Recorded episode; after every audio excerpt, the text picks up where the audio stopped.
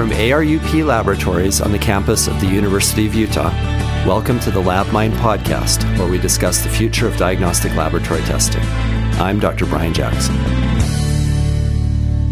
So today is Monday, the first day of October, 2018. It's actually the, the 2nd of October in Australia, and I'm saying that because I'm very pleased to have as our guest on LabMind today uh, Dr. Rita Horvath from uh, University of New South Wales in Australia. Dr. Horvath uh, started her career in England, where she was a lecturer in clinical biochemistry at Oxford University. She then went on to chair the Department of Laboratory Medicine at the University of Szeged in Hungary, um, and then later moved to uh, Australia, where she uh, lives and works today. Dr. Horvath has held leadership positions in a number of international professional societies. I first met her in uh, American Association for Clinical Chemistry uh, Evidence Based Laboratory Medicine Committee and that is uh, her main scientific interest, which is evidence based laboratory medicine, and is the uh, topic that I wanted to, um, to, cover with her today. So, Dr. Horvath, welcome to LabMind. Hi, everybody. Thank you for having me. So, to start off the conversation, let's talk about what evidence based laboratory medicine even is. So, when you get that question, how, how do you define that?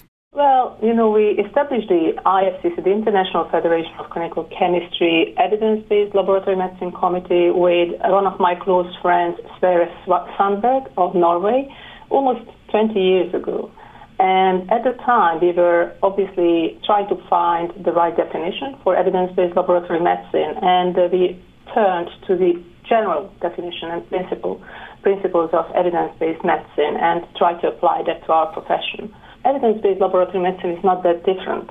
Uh, it is a tool that assists clinical management of patients uh, by integrating the best available research evidence for the use of laboratory investigations with the clinical expertise of the physician and the needs, expectations, and concerns of the patients to improve care and outcomes of individual patients and to improve the effective use of healthcare resources. To me, the aims of evidence-based laboratory medicine uh, are to improve the value and impact of laboratory testing on health and healthcare delivery. And uh, I think um, we all agree that laboratory tests offer value only if they are clinically valid. In other words, they contribute to improved patient-centered outcomes. Uh, that is, they contribute to more efficient use of healthcare resources. So, in brief, evidence-based laboratory medicine helps us define more objectively if laboratory tests have value.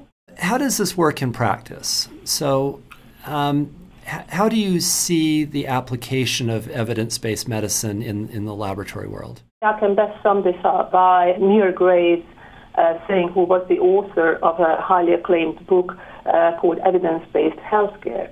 Uh, because he said that the role of the laboratory professional is to eliminate poor or useless tests before they become widely available in other words, we should stop starting the use of such tests. Another uh, task we have is to remove all tests with no proven benefit or those that in fact can cause harm from the laboratory's repertoire.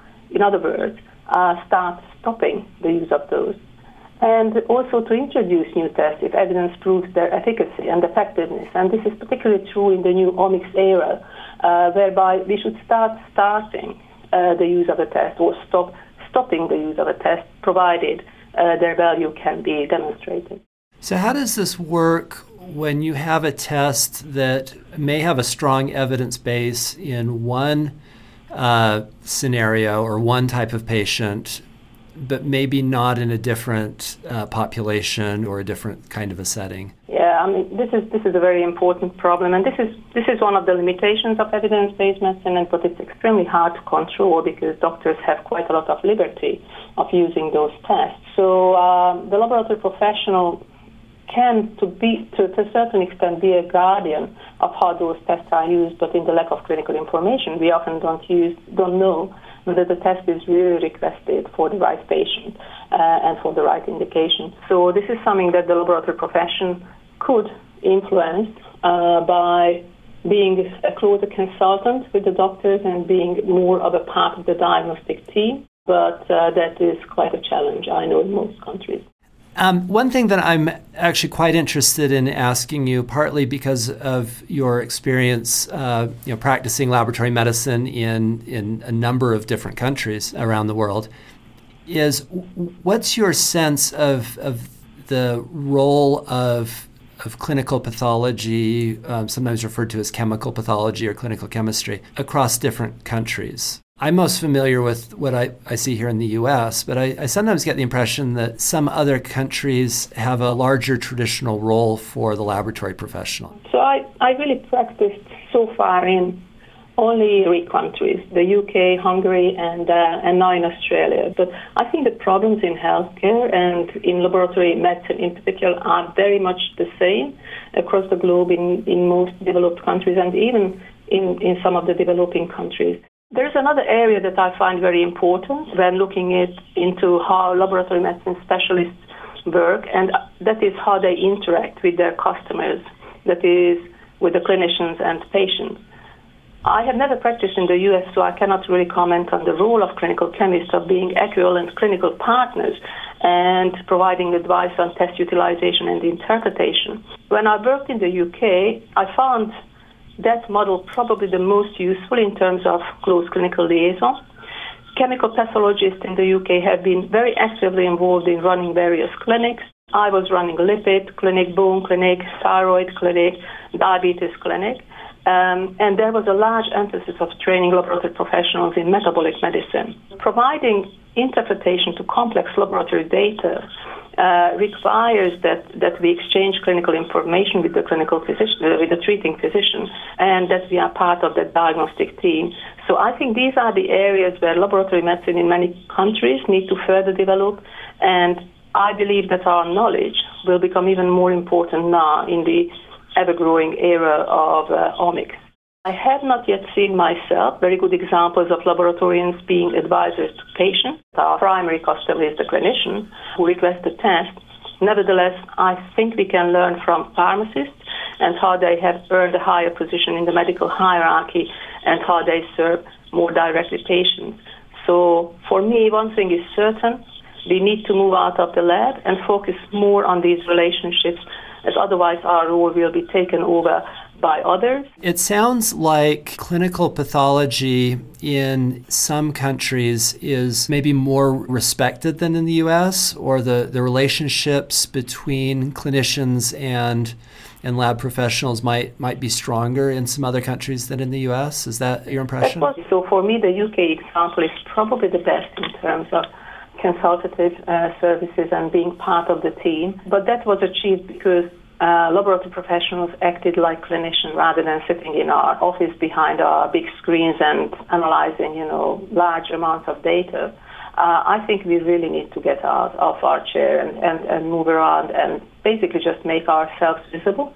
Because once clinicians know that you can actually help them and teach them about things they were not even aware of, uh, I think they start valuing your, your contributions, but I think the training um, of the future chemical pathologists will have to be such that they don't fear of going out, they don't uh, just stay back and and perfect the analytical performance of assays. They really have to be the interpreters and the um, promoters of the clinical utility of tests. I love the comparison to pharmacy because we've definitely seen that in the United States over the past 30 years or so. Pharmacists have become much more clinically active, and it seems to have really benefited their professional status as well. Absolutely, and I think that this is something that we should not shy away from. Basically, go to other professions, see what they have done, how they have done it. Okay, that's all right. If we copy that practice, we could succeed. I do see the opportunity that clinical mass spectrometry with complex uh, interpretation of data uh, and also the big data that we have in the laboratory, which we should be utilizing more to, to draw conclusions that we can then take back to the clinician. So I think let's get out and let's present to clinicians what we know and let's ask questions. We shouldn't be afraid of showing our value. You mentioned genomics and you know, mass spectrometry and, and these analytic tools which uh, have the ability to generate huge volumes of data, which you know makes the interpretation that much more challenging.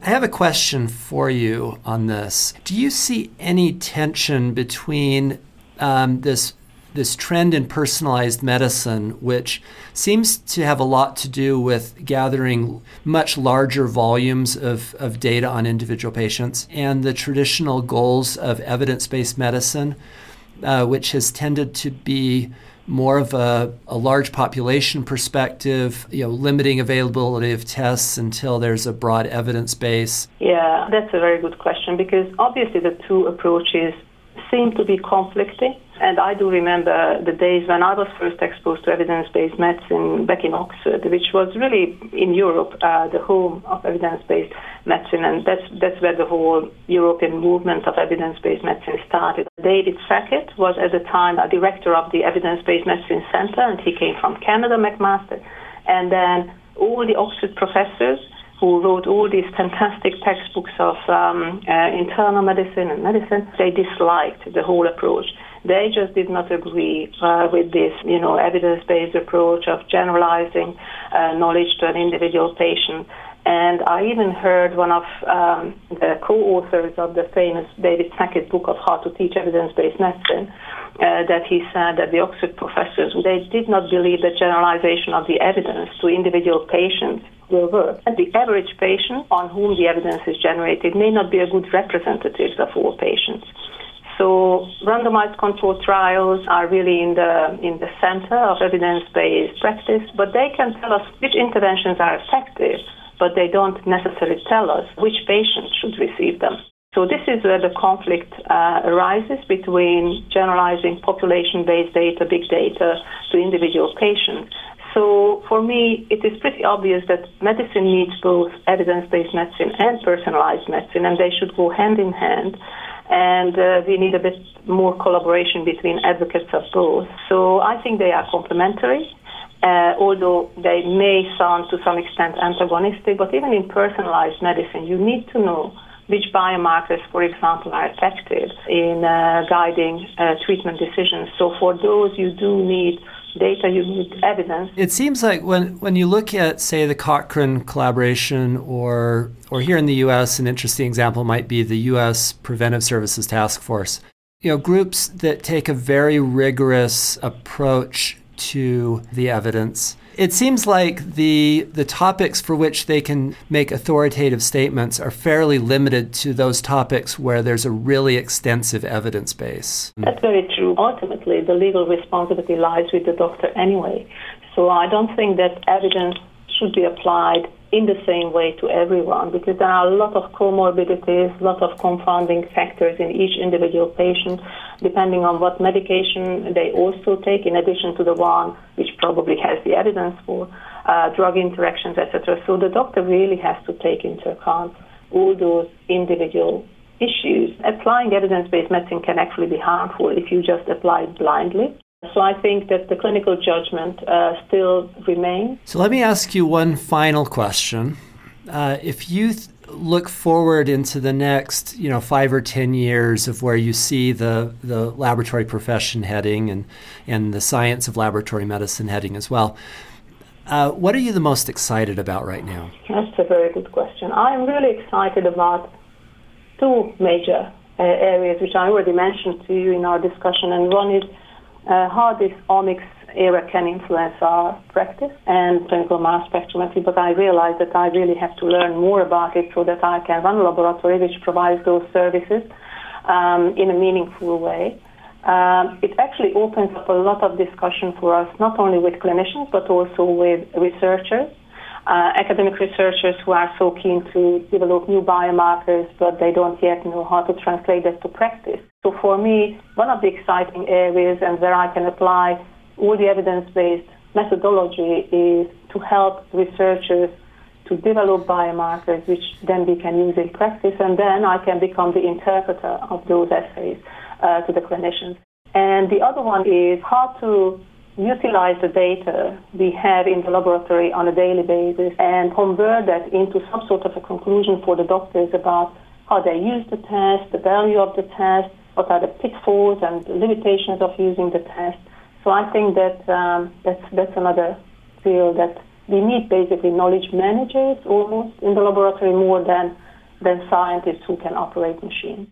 So I would put more money into data managers, data analysts, um, and use the, the, the, resources of IT technology to help us converting data into information and the information to knowledge, which then we can communicate in the consultative process to our clinicians. Well, as an informatics guy, I love your vision on this one, uh, moving from you know analytics into a much larger big data interpretation world. All right. Well, thank you so much for being available for this conversation today.